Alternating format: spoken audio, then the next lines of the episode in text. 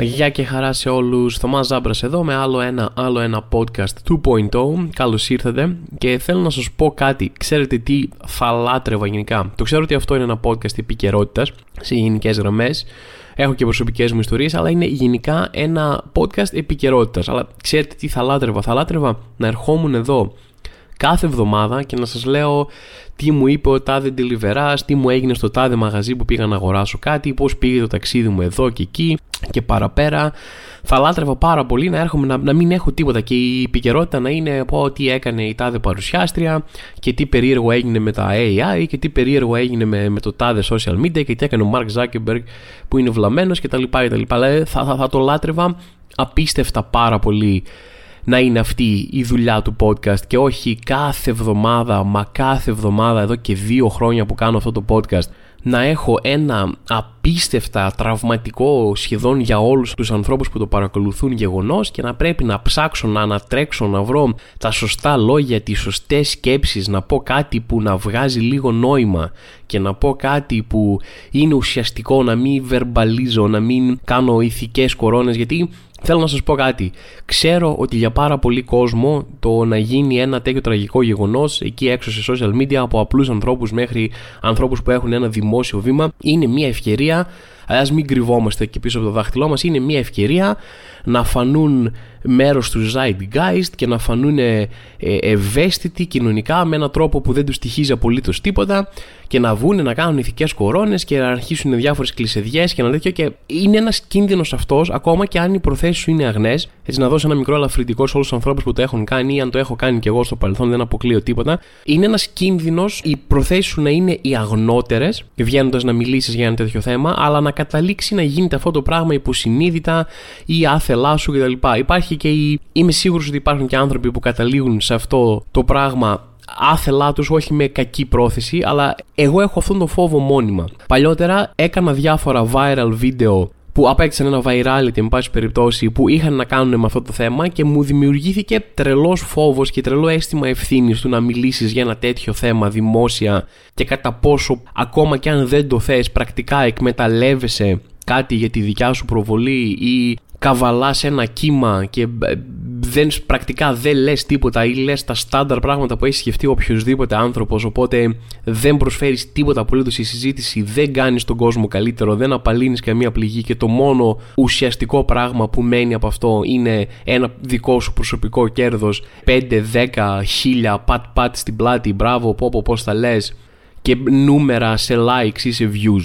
Οπότε όσο εμπιστοσύνη μπορείτε να μου δείξετε σαν άνθρωπο που δεν ξέρετε προσωπικά, εμπιστευτείτε με όταν σας λέω ότι δεν θα λάτρευα τίποτα περισσότερο από το να μην χρειάζεται να έχω αυτή την ευθύνη πάνω μου, να πρέπει να... Αλλά από την άλλη τι να κάνεις? Δηλαδή γίνονται αυτά τα πράγματα, αφορούν τους πάντες, είναι ένα θέμα που ούτε μπορείς να κάνεις ότι δεν έγινε, ούτε μπορείς να προσποιηθείς ότι δεν αφορά τους πάντες όταν γίνεται κάτι τέτοιο στην επικαιρότητα. Και όλη αυτή την εισαγωγή την κάνω για να μιλήσω για το θέμα της ξεκάθαρης, όπως φαίνεται στο βίντεο πολύ ξεκάθαρα, δολοφονίας ενός τριανταεξάχρονου ανθρώπου στο πλοίο της Blue Star Horizon και δεν ξέρω και εγώ τι, που προσπάθησε να επιβιβαστεί στο πλοίο και κάποιοι άνθρωποι τον έσπρωχναν, τον έσπρωχναν, τον έσπρωχναν, μέχρι που ακόμα και μόνος του μετά τα τέσσερα πέντε σμπροξίματα σε ένα πλοίο που κινείται, ακόμα και αν μόνος του γλίστρισε μετά το πέμπτο σμπρόξιμο, δεν με αφορά ιδιαίτερα. Δηλαδή, δεν είμαι νομικός, δεν θέλω να προδικάσω τίποτα. Έχω πει πάρα πολλές φορές ότι η στάση μου σε όλα αυτά είναι υπομονή, να δούμε τα στοιχεία, να δούμε όλες τις πλευρές και να αποφανθεί η δικαιοσύνη σε αυτό. Με όση εμπιστοσύνη τέλος πάντων έχεις στην ελληνική δικαιοσύνη, αυτή είναι κάθε φορά. Αλλά έχοντας δει το βίντεο, δεν είμαι νομικός. Μπορεί με ένα νομικό τρόπο, ξέρω, αυτά τα, τα ωραία, πολύ όμορφα και πολύ δίκαια ή ηθικά πράγματα της νομικής, ότι ναι, αλλά επειδή έκανε αυτό το βήμα δεν πιάνεται technically ε, για δολοφονία. Δεν με νοιάζει αν πιάνεται νομικά για δολοφονία. Δεν ξέρω. Ε, στο δικό μου βιβλίο θα έπρεπε να μπορείς να δεις αυτό το βίντεο και να πεις ναι, οκ, okay, είναι μια δολοφονία. Και ή είναι μια, ξέρω εγώ, από αμέλεια ή από... χωρίς πρόθεση, τέλος πάντων, ωραία να μπει, αλλά γιατί, οκ, okay, δεν ενεργεί αυτός ο άνθρωπος που τον σπρώχνει, που σπρώχνει έναν άλλον άνθρωπο από ένα καράβι που κινείται, δεν ενεργεί απαραίτητα για να τον σκοτώσει. Μπορεί να μην έχει αυτή την πρόθεση, αλλά Κατά τα άλλα, έχουμε έναν άνθρωπο που πέθανε από την παρέμβαση ενός άλλου ανθρώπου. Αυτό θα έπρεπε να είναι αρκετό για να πιάνετε σαν δολοφονία. Σε περίπτωση που ακόμα μέχρι τη στιγμή που ακούς αυτό το podcast δεν έχεις δει πλήρως τα γεγονότα ή δεν τα έχεις βάλει σε μια σειρά, επειδή κάθισα και τα μελέτησα από την αρχή, αυτό που έγινε είναι σκάει μια είδηση κάποια στιγμή, αργά ε, Τετάρτη βράδυ, αργά, αργά Τρίτη βράδυ, ότι ένας τύπος, ένας άνθρωπος πνίγηκε στην προσπάθειά του να επιβιβαστεί αργοπορημένος σε ένα πλοίο. Αυτή ήταν η πρώτη είδηση που έσκασε. Εννοείται χωρίς διασταύρωση πληροφοριών, χωρίς καμία έρευνα, χωρίς κανένα τίποτα. Δεν ξέρω αν ήταν full ενεργή προσπάθεια συγκάλυψης του γεγονότος εξ αρχής, αλλά αυτό μάθαμε αρχικά. Ότι ένας τύπος έτρεξε μόνος του, ρε παιδί μου, και πήγε να μπει στο πλοίο και πέθανε, απέθησε ένα τραγικό θάνατο. Και ειλικρινά, ευτυχώς, ευτυχώς είναι πολύ τρελή λέξη για, αυτά τα, για αυτό το περιστατικό, αλλά τέλος πάντων θα πω ε, ελλείψη καλύτερου phrasing, ελλείψη καλύτερης επιλογής λέξης. Ευτυχώς κυκλοφόρησε ένα βίντεο από το τι έγινε ακριβώς, που δείχνει τα γεγονότα αδιαμφισβήτητα με εικόνα και διάφορες μαρτυρίες μετά, και άλλα βίντεο βγήκαν σιγά σιγά και είδαμε τι έγινε, διότι ε, υπήρχε πολύ μεγάλη πιθανότητα. Πάλι δεν χρειάζεται να κρυβόμαστε πίσω από κανένα δάχτυλο. Υπήρχε πάρα πολύ μεγάλη πιθανότητα. Έτσι και δεν είχαμε το βίντεο στα χέρια, δεν υπήρχαν βίντεο στα χέρια μας. Και ήταν απλά ένας ο, ο, ο λόγος κάποιων επιβατών του καραβιού ενάντια στο λόγο των υπαλλήλων του καραβιού. Θα είχαμε τελείως απόκριτα. Θα, δεν θα μαθαίναμε ποτέ τι ακριβώς έγινε. Όταν λοιπόν κυκλοφόρησε μετά το βίντεο που δείχνει ξεκάθαρα δύο υπαλλήλους του πλοίου, να, ο άνθρωπος να προσπαθεί να επιβιβαστεί ενώ ακόμα είναι κατεβασμένος ο καταπέλτης του πλοίου, ακόμα και έχει αργήσει προφανώς και προσπαθεί να επιβιβαστεί στο πλοίο, να τον σπρώχνουν ξανά και ξανά και ξανά, μέχρι που σε ένα σπρώξιμο χάνει την ισορροπία του, κρεμιέται πλέον, γιατί έχει αρχίσει να ανεβαίνει ο καταπέλτης, κρεμιέται πλέον από τον καταπέλτη, προφανώς θα φωνάζει βοήθεια, είναι πανικοβλημένος, παλεύει να κρατηθεί απάνω, πέφτει στη θάλασσα την ώρα που φεύγει το καράβι με την ισχύ που έχουν οι μηχανή του πλοίου, σε αυτή την αναμπομπούλα που προκαλεί, ρε παιδί μου, στο λιμάνι. Τον βλέπουν οι άλλοι από πάνω, σηκώνουν τα καταπέλτια, είναι σε φάση, αλλά για ορίστε, λύθηκε το πρόβλημα, τον πετάξαμε στη θάλασσα, λες και είμαστε σε κάποια εποχή πειρατών. Έκλεισε η μπουκαπόρτα και συνέ, έφυγε το πλοίο να κάνει το ταξίδι. Δεν ίδρωσε το αυτί κανενός που έχουμε έναν άνθρωπο στη θάλασσα που παλεύει να κρατηθεί πάνω στην επιφάνεια. Ο άνθρωπος αυτός πέθανε σε αυτή την προσπάθεια να. Δεν ξέρω, να κολυμπήσει, να βγει κάπου, γιατί δύο άνθρωποι τον είχαν πετάξει και τον παράτησαν εντελώς μπροστά στα μάτια τους να παλεύει με τα κύματα σε ένα λιμάνι, γιατί άργησε ή δεν είχε τέτοιο. Εννοείται, εννοείται οι διάφοροι άνθρωποι που το αγαπημένο τους πράγμα στον κόσμο είναι οι κανόνες και οι νόμοι που πρέπει να τηρούνται από όλους. Έτσι, εννοείται ξεκίνησε, η πρώτη συζήτηση ξεκίνησε, ναι, αλλά δεν μάθαμε ποιος είναι, τι έκανε, είχε, δεν είχε εισιτήριο, ήταν Έλληνας, ήταν λάθρο, ήταν αυτό, να μάθουμε αυτές τις πληροφορίες. Δηλαδή, ειλικρινά. Ωραία, να τις μάθουμε αυτές τις πληροφορίες και τις μάθαμε, φίλε μου. Αυτός ο άνθρωπος ήταν Έλληνας, λοιπόν, οπότε μπορείς να, να σεβαστείς τη ζωή του λίγο παραπάνω, και αυτός ο άνθρωπος είχε εισιτήριο. Είσαι εντάξει τώρα? Είμαστε εντάξει? Μπορούμε να εξετάσουμε τη δολοφονία του χωρίς να ψάξουμε να βρούμε διάφορα ελαφρυντικά του τι λες, και αν δεν είχε εισιτήριο ή αν δεν ήταν Έλληνας, αυτό που έπρεπε να γίνει είναι αυτό που έγινε. Πού είστε τώρα που είναι και Έλληνας και είχε εισιτήριο? Πού είστε όλοι αυτοί που νοιάζεστε για το γράμμα του νόμου, για να δούμε πρώτα τι έγινε? Ωραία, ήταν και Έλληνας και είχε εισιτήριο. Πού είσαι? Έναν, έναν καριόλι να δω να πάει να γράψει κάτω από το σχόλιο του ότι ναι, οκ, okay, ήμουν μαλάκας τελικά, και Έλληνας ήταν και εισιτήριο είχε. Ναι, οκ, okay, πάμε να το. Έστω αυτό, όχι ότι κάνει τα πράγματα καλύτερα αυτός σε οποιοδήποτε βαθμό, όχι ότι αλλάζει το ότι είσαι μαλάκας εξ αρχής, αλλά ρε παιδί μου, ένας τύπος να πει ναι, οκ, okay, έκανα λάθος, ήμουνα βλάκας, ήμουνα τσόλι. Οπότε να ορίστε, και εισιτήριο είχε και Έλληνας ήτανε. Ελπίζω τώρα να μπορέσουμε να συμφωνήσουμε όλοι το εκατό τοις εκατό των ανθρώπων ότι αυτός ο άνθρωπος πέθανε τζάμπα. Κάποιοι ήμασταν σε αυτό το συμπέρασμα εξ αρχής, κάποιοι ήθελαν να δουν αν έχει εισιτήριο πρώτα για να φτάσουν σε αυτό το συμπέρασμα. Οπότε τώρα που έχει εισιτήριο, ελπίζω να, να ξεκινάμε όλοι από μία βάση την κουβέντα μας, ότι αυτός ο άνθρωπος πέθανε εκατό τοις εκατό τζάμπα από την ευθύνη δύο ανθρώπων που έδειξαν στην καλύτερη περίπτωση τεράστια ανευθυνότητα στις πράξεις τους. Ωραία, και τι έχουμε τώρα, που, ποιο είναι ο τελικός απολογισμός της όλης φάσης? Έχουμε έναν άνθρωπο νεκρό, γιατί δεν ξέρω, άργησε να φτάσει στο πλοίο και δεν γούσταραν αυτοί, να φοβήθηκαν ότι δεν έχει εισιτήριο και μην μπει μέσα η Blue Star Horizon, ας πούμε.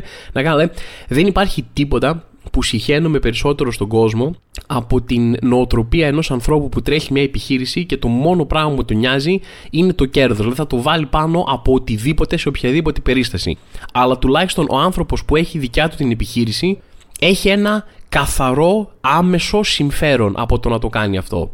Με κάποιο τρόπο αυτό το μίσος μου για αυτού του είδους τις πρακτικές από ανθρώπους ή εταιρείες που τρέχουν επιχειρήσεις και καταστήματα είναι η νοοτροπία των υπαλλήλων τους, η οποία με κάποιο τρόπο, παρόλο που τα συμφέροντά τους είναι εκατό τοις εκατό διαφορετικά, παρόλο που δεν κερδίζουν άμεσα από το να πάει καλά η επιχείρηση, παρόλο που ανήκουν σε μια παντελώς διαφορετική τάξη και έχουν εντελώς διαφορετικά κίνητρα και συμφέροντα από τους ανθρώπους για τους οποίους εργάζονται, δείχνουν τον ίδιο ζήλο και ακριβώς την ίδια φιλοσοφία του κέρδος πάνω από οτιδήποτε άλλο, ενώ δεν είναι σε καμία περίπτωση συνδιοκτήτες ή συνδιαχειριστές της επιχείρησης, είναι απλά υπάλληλοι οι οποίοι, μιας και μιλάμε για την Ελλάδα, κατά ενενήντα τοις εκατό θα ζουν και σε συνθήκες εκμετάλλευσης.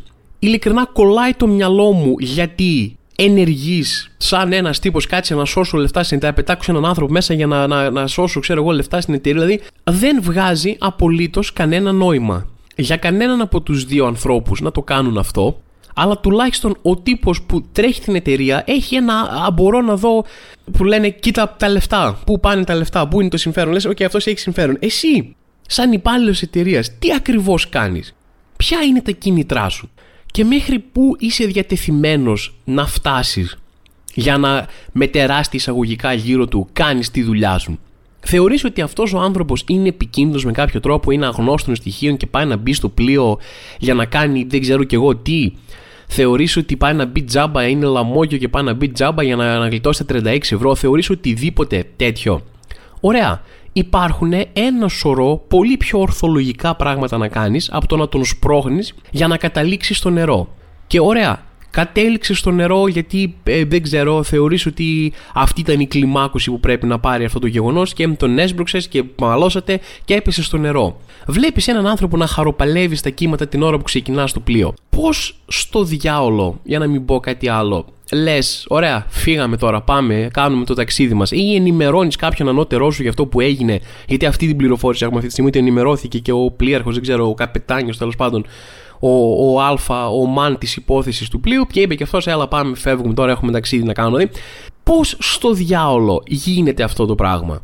Και τέλος πάντων, για άλλη μια φορά φτάνουμε σε μια κατάσταση όπου ελπίζουμε απλά να τιμωρηθούν και να αποδοθούν οι ευθύνες σωστά στους υπεύθυνους και όχι να έχουμε αποφύγει αυτό το τραγικό πράγμα εξ αρχής, το οποίο δεν είναι και μικρό να τιμωρηθούν οι υπεύθυνοι, γιατί δεν είναι τίποτα σίγουρο, έτσι, δεν, δεν το έχεις καθόλου σίγουρο και αυτό, αλλά είναι που είναι μικρότερης σημασίας στο να τιμωρηθούν οι υπεύθυνοι για κάτι που έγινε από το να μην γίνει.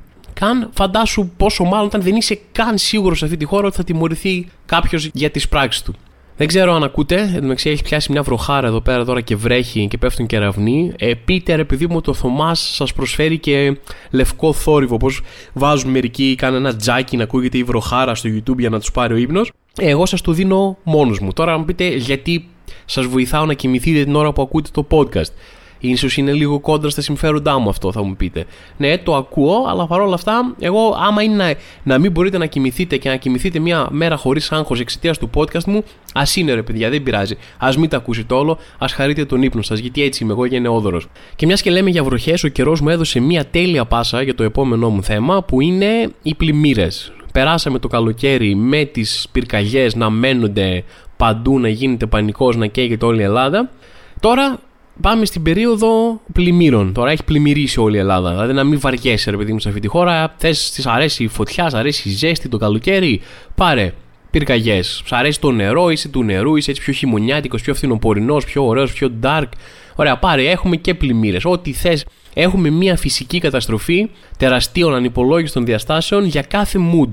Ό,τι mood και να έχεις, εμείς έχουμε τη φυσική καταστροφή να πηγαίνει με αυτό το mood σου.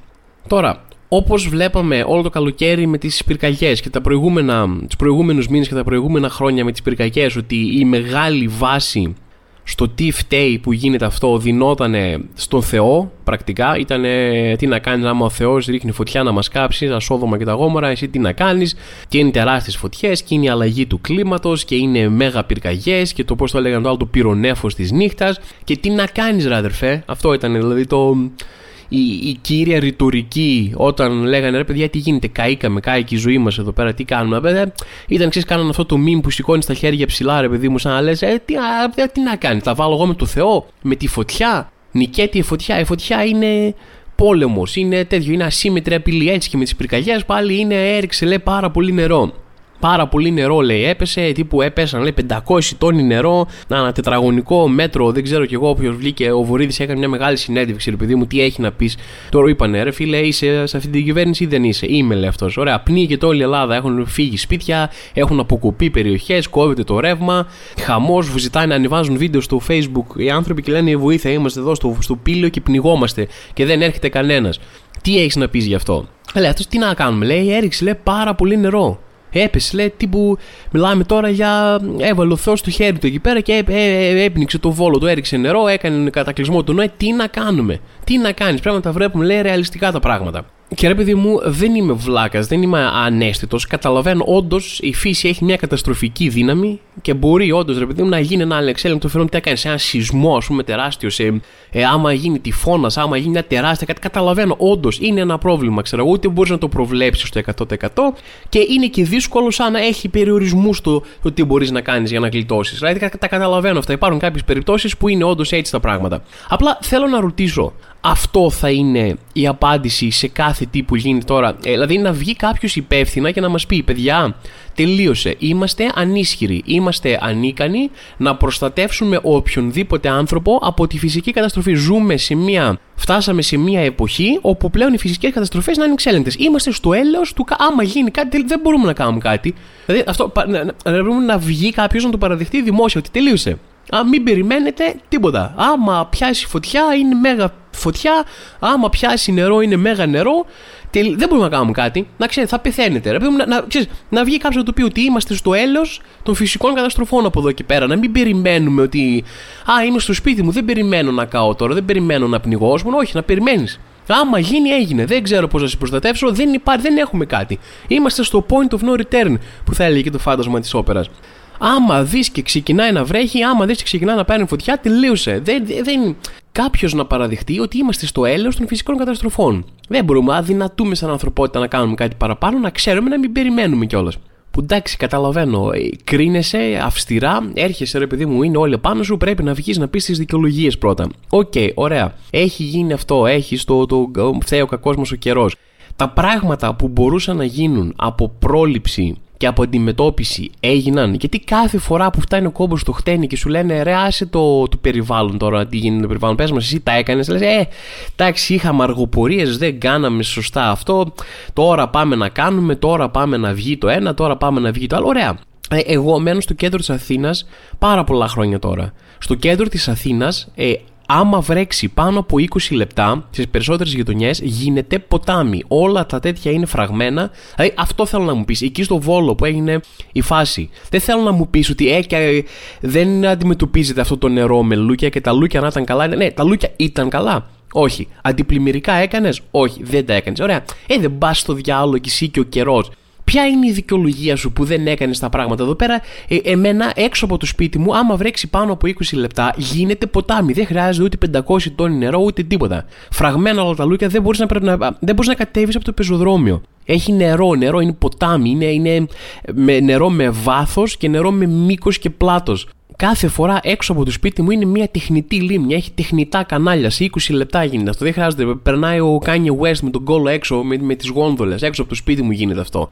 Εντάξει, ναι, έβρεξε πολύ. Δεν χρειάζεται να βρέξει πολύ όμως για να γίνει. Δηλαδή, άσε το, αδί γίνεται. Αυτά είναι πράγματα που λες, ξέρω εγώ, όταν έχεις κάνει μια μαλακία σε μια σχέση. Που αρχίζεις, μα, ε, μα αγάπη μου, είχα αυτό, είχα εκείνο, σου άρχισε δικαιολογία. Δεν γίνεται σε θέση ευθύνης. Το πρώτο πράγμα να λες, ε, τι α, κάνουμε, ρε, δεν γίνεται. Ρε, έπεσε νερό πολύ, έπεσε φωτιά πολύ. Ρε, δεν θέλω να ακούσω αυτά. Ειδικά όταν ξέρεις κι εσύ και ξέρω κι εγώ ότι τα πράγματα για την πρόληψη και την αντιμετώπιση δεν έχουν γίνει σωστά. Και πετάει μετά και πετάνε και κάτι κοινικότητες. Είδα τώρα του Βορύδου ότι λέει εντάξει, στον Εύρο λέει πενήντα σπίτια είχαν οι ζημιές. Θα δώσουμε λέει αποζημιώσεις, θα φτιάξουμε λέει και τα αγροτικά. Ε, ρε φίλε, εδώ δεν, δεν είναι έτσι. Δεν πάει. Το ρώτησαν, ας πούμε, για την καταστροφή που έγινε και πώς θα γίνει να.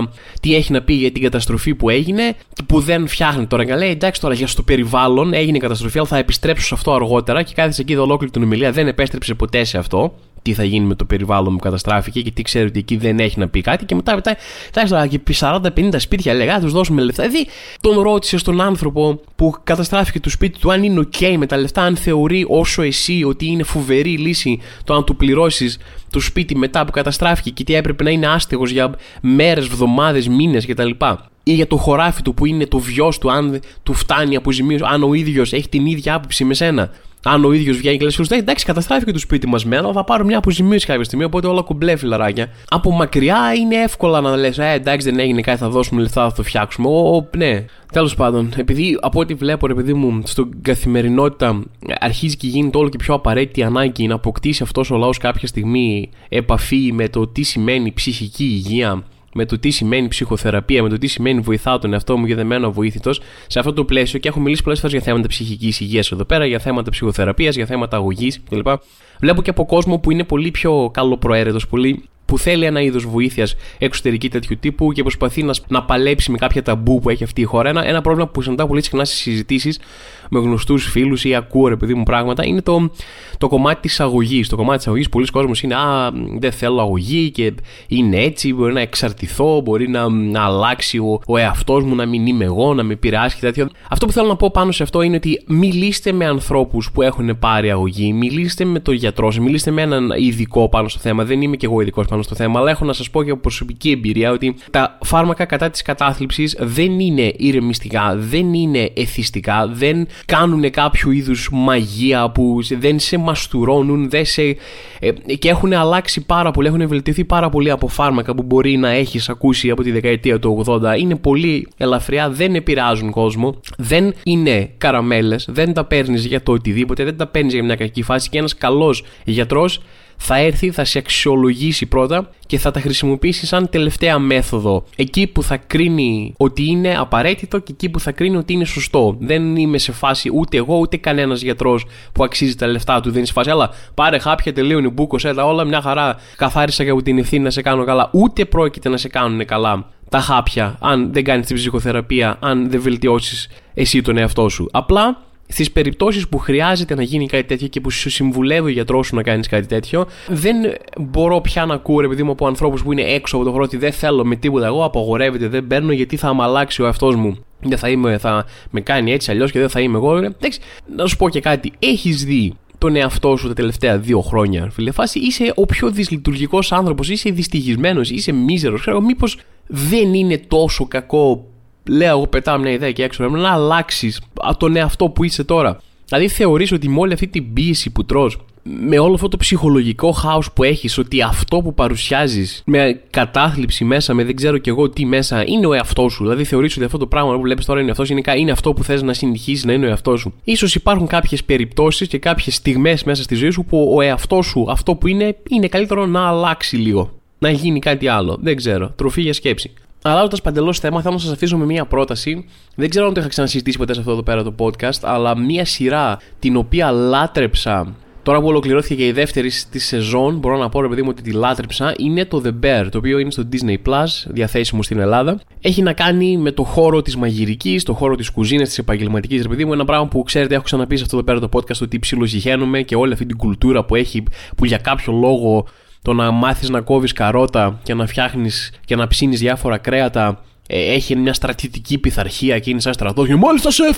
Έγινε σεφ, η κουζίνα, σκληρή δουλειά. Ε, πα... Ερεμήστε λίγο, εν πάση περιπτώσει, και ενισχύθηκε πάρα πολύ και από την pop κουλτούρα αυτό. Όλες οι εκπομπές μαγειρικής τα λοιπά είναι. Καθόμαστε και κάνουμε, λες, και είναι κάποιο είδους ανθιποστράτηγοι τώρα. Διάφοροι μάγειρες, ξέρω εγώ, δεν ξέρω για ποιο λόγο το περνάμε αυτό. Έχει να κάνει με αυτό και δείχνει ε, αυτά τα κομμάτια σίγουρα, τα οποία νιώθω ότι αρκετές φορές τα εξετάζει και με ένα, και μια κριτική ματιά όλα αυτά τα κομμάτια και τα σατιρίζει κάμποσο. Αλλά εν πάση περιπτώσει έχει, έχει να κάνει με αυτό το περιβάλλον που δεν είναι το αγαπημένο περιβάλλον ever, αλλά παρόλα αυτά είναι μια εκπληκτική δραματική σειρά με φανταστικό cast, δηλαδή πολύ μεγάλες στιγμές στο cast. Είχε μια αρκετά καλή πρώτη σεζόν. Εγώ θεωρούσα ότι δεν ήταν τόσο καλή όσο ακούστηκε, αλλά σίγουρα ίσως κάποιοι άνθρωποι είδαν και τα παραπάνω potential από μένα, και έκανε μια εκπληκτική δεύτερη σεζόν πολύ πιο προσωποκεντρική, ε, με φοβερό χτίσιμο χαρακτήρων, αφιερωμένα επεισόδια στο background κάθε χαρακτήρα και στην ψυχολογία του. Έχει ένα εκπληκτικό επεισόδιο που δείχνει το άγχος και την, και την δυσκολία και την πίκρα και την τοξικότητα μιας οικογένειας που είναι δυσλειτουργική, χωρίς να θέλω να κάνω πολλά spoiler. Δηλαδή ε, είναι μια σειρά την οποία πραγματικά την προτείνω ανεπιφύλακτα. Έχει δύο σεζόν, είναι, στο, είναι είκοσι επεισόδια, αφομοιώνονται πανεύκολα. Και θέλω να πω και κάτι που παρατήρησα. Όπως έβαλα να δω τη δεύτερη σεζόν και έβαζα να πούμε το επεισόδιο, στην αρχή πάντα ξέρετε σε αυτά. Είναι γι' αυτό το, η κουλτούρα των Αμερικάνων που θέλουν με κάθε τρόπο να αποφύγουν οποιαδήποτε μήνυση μπορεί να γίνει για το οτιδήποτε, να έχουν προειδοποιήσει για τα πάντα. Δηλαδή σου λένε αυτό το φαγητό που θα φας, πρόσεξε, μπορεί να έχει μέσα ε, ίχνη από τέτοιο. Πες μας αν έχεις αλλεργίες, μην το βάζετε στα αυτιά σας, βάλτε το στο στόμα σας. Προσπαθούν να πιάσουν κάθε περίσταση για να μην μπορεί να τους πει κάποιος. Εμένα δεν μου είπες ποτέ να μην πιω αυτή τη χλωρίνη, δεν το έγραφα πάνω ξεκάθαρα, οπότε την ήπια και τώρα θέλω λεφτά, ας πούμε, κτλ. Επειδή υπάρχει αυτό το πράγμα στο δικαστικό σύστημα των Αμερικάνων, το έχουν πάρα πολύ ψηλό. Προειδοποιούν για τα πάντα. Ακόμα και στο πλαίσιο αυτό, ρε παιδί μου, κάθε φορά που ξεκινάει ένα επεισόδιο, σου λένε προσοχή, π.χ. μπορεί να έχει να προκαλέσει επιληψία, προσέξτε, μπορεί να έχει ακατάλληλες σκηνές για με το τάδε πράγμα. Και τώρα είδα, νιώθω ότι τερματίστηκε αυτή η υπερβολική προσοχή των Αμερικάνων με τα triggers και όλα αυτά, όπου έγραφε κανονικά, αλλά το γράφει. Αν πάτε να το δει στο Disney Plus, το γράφει, λέει κατάλληλο πάνω των δεκαέξι ετών, το οποίο το καταλαβαίνω, είναι μια σειρά που είναι κάπως ενήλικη. Επειδή μου είναι δεκατέσσερα δεκαπέντε, θυμάμαι κάτι τέτοιο τέλος πάντων, όχι ακατάλληλο για ενηλίκους, αλλά πάνω από δεκαπέντε να είσαι. Κάτι τέτοιο έγραφε. Και από κάτω στις προειδοποιήσεις του επεισοδίου που γράφουν πιο αναλυτικά γιατί, γράφει ε, περιέχει απεικονίσεις καπνού. Και είμαι σε φάση. Τι. Τι. Οκ, okay, ναι. Ε, περιέχει όντως, δείχνει ρε παιδί μου καπνό που και που, αλλά. Τι, πότε έχασα κάτι, έχασα κάποιο μέμο, γιατί ο καπνός. Είναι, είναι, τι, τι συμβαίνει, είναι κάτι που δεν μπορώ να σκεφτώ αυτή τη στιγμή, είναι μια απλή λύση και δεν μπορώ να τη σκεφτώ. Ας, τι έγινε με τον καπνό, γιατί είναι α, ενήλικο content ο καπνός και αν είσαι κάτω, δηλαδή αν είσαι τύπου δώδεκα δεκατρία και δεις καπνό, είσαι φάση Πανάγια μου και παθαίνεις αναφυλακτικά σοκ, αλλά μετά στα δεκαπέντε πλέον έχουν οριμάσει οι συνθήκες για να δεις καπνό. Βλέπεις καπνό και λες εντάξει, τώρα έχω ζήσει πράγματα, έχω, έχω δει την ασχήμια της ζωής. Είμαι πολύ πιο έτοιμος να δω λίγο καπνό, ρε παιδί μου, στην οθόνη και να μην πάτε. Και δεν μιλάω για πυρκαγιές ή για ανθρώπους που καίγονται σε φωτιές ή κάτι τέτοιο. Δεν έχετε, όχι, απεικονίσεις καπνού. Δεν ξέρω τι είναι αυτό. Αν κάποιος έχει την παραμικρή ιδέα ποιο, ποιο είναι το, το, το ζητούμενο εκεί από πίσω, κάτι που εγώ χάνω, ε, ευχαρίστως να μου στείλετε ένα μήνυμα. Εν πάση περιπτώσει, κάπου εδώ θέλω να φτάσω στο τέλος αυτού του podcast. Συγγνώμη που το podcast δεν ήταν το πιο χαρούμενο podcast που έχει γίνει ποτέ, αλλά δυστυχώς η επικαιρότητα αυτή την εβδομάδα δεν ήταν καθόλου χαρούμενη. Αν θέλουμε να έχουμε μια μισή ευκαιρία για να κάνουμε κάτι πιο χαρούμενο, θα υπενθυμίσω μια τελευταία φορά και θα δώσω μια καινούργια πληροφορία για, για αυτές τις δύο παραστάσεις, η οποία είναι η εξής. Ξέρετε ότι εννιά Σεπτεμβρίου, δηλαδή σε δύο τρεις μέρες, έχω παράσταση Απόφυτο Λυκείου μαζί με live ηχογράφηση podcast. Πάρα πολλοί από εσάς είτε κλείσετε εισιτήριά σας ήδη, σας ευχαριστώ πάρα πολύ. Και έχω να κάνω δύο ανακοινώσεις για αυτή την παράσταση. Η μία είναι ότι ξέρουμε πλέον τους καλεσμένους που θα έχω στο podcast. Οι καλεσμένοι αυτοί θα είναι οι σπουδαίοι Ηλίας Φουντούλης, Λάμπρος Φισφής και Βύρων Στοδρόπουλο. Τους ευχαριστώ πάρα πολύ που δέχτηκαν την πρόσκλησή μου και θα τα πούμε εκεί πέρα. Θα πούμε διάφορες ιστορίες, θα γίνει χαμός. Πλέον οπότε μπορώ να σας πω τα ονόματα των καλεσμένων. Και μία ακόμα έξτρα πληροφορία, η οποία είναι η εξής. Αποφάσισα, δεν ξέρω καν πώς μου ήρθε, το κάναμε λίγο τελευταία στιγμή, αλλά αποφάσισα να βγάλω ένα αναμνηστικό μπλουζάκι από αυτό το show που είναι λίγο πιο event, το οποίο θα λέγεται Άλλο ένα μπλουζάκι, σαν φόρο τιμής σε αυτό εδώ πέρα το έρημο podcast που λέγεται Άλλο ένα podcast, σε περίπτωση που δεν το ξέρετε. Θα είναι περιορισμένα κομμάτια, δεν νομίζω ότι θα έχει σκοπό αυτό το πράγμα να γίνει κάτι μόνιμο, αλλά για τις δύο αυτές παραστάσεις Αθήνα και Θεσσαλονίκη θα είναι διαθέσιμα με την αγορά του εισιτηρίου σας. Μπορείτε να μπείτε δηλαδή στο more τελεία com που είναι η παλιά Viva, να πάρετε εισιτήριά σας και μόλις παίρνεις, σου έχει επιλογή να αγοράσεις άμα θέλεις ένα μπλουζάκι, το οποίο θα σε περιμένει εκείνη την ημέρα, θα δείξει δηλαδή την απόδειξή σου και θα σε περιμένει εκείνη την ημέρα στο event. Αλλά θα υπάρχουν και διαθέσιμα μπλουζάκια και στο event. Άμα θες να δοκιμάσεις κανένα μέγεθος, να δεις από κοντά, άμα σου αρέσουν, άμα είναι κάτι για πέταμα, ρε παιδί μου. Το κάνω έτσι, σαν κάτι αναμνηστικό για αυτά τα δύο συγκεκριμένα event. Δεν θα υπάρχουν πολλά μπλουζάκια, σε καμία περίπτωση δεν θα είναι όσο θα είναι ο κόσμος τα μπλουζάκια. Αν θέλετε να πάρετε, κάντε λίγο τα κουμάντα σας ή δείξτε λίγο κατανόηση άμα δεν βρείτε, γιατί δεν είναι πάρα πολλά. Αυτά θέλω να σας πω. Θα ανακοινώσω σύντομα και τους καλεσμένους μου. Τώρα μιλάω με τους καλεσμένους μου για Θεσσαλονίκη, για το live ηχογράφηση podcast εκεί που θα γίνει στις δεκατρείς του μήνα. Αθήνα είναι στις εννιά όπως ξέρετε. Αυτά πάνω κάτω από μένα και αυτή τη βδομάδα. Θα χαρώ πάρα πολύ να σας δω από κοντά, είτε Αθήνα είτε Θεσσαλονίκη. Και θα χαρώ πάρα πολύ να σας δω, όχι από κοντά, στο επόμενο podcast την επόμενη εβδομάδα. Να είστε καλά όλοι, τα λέμε.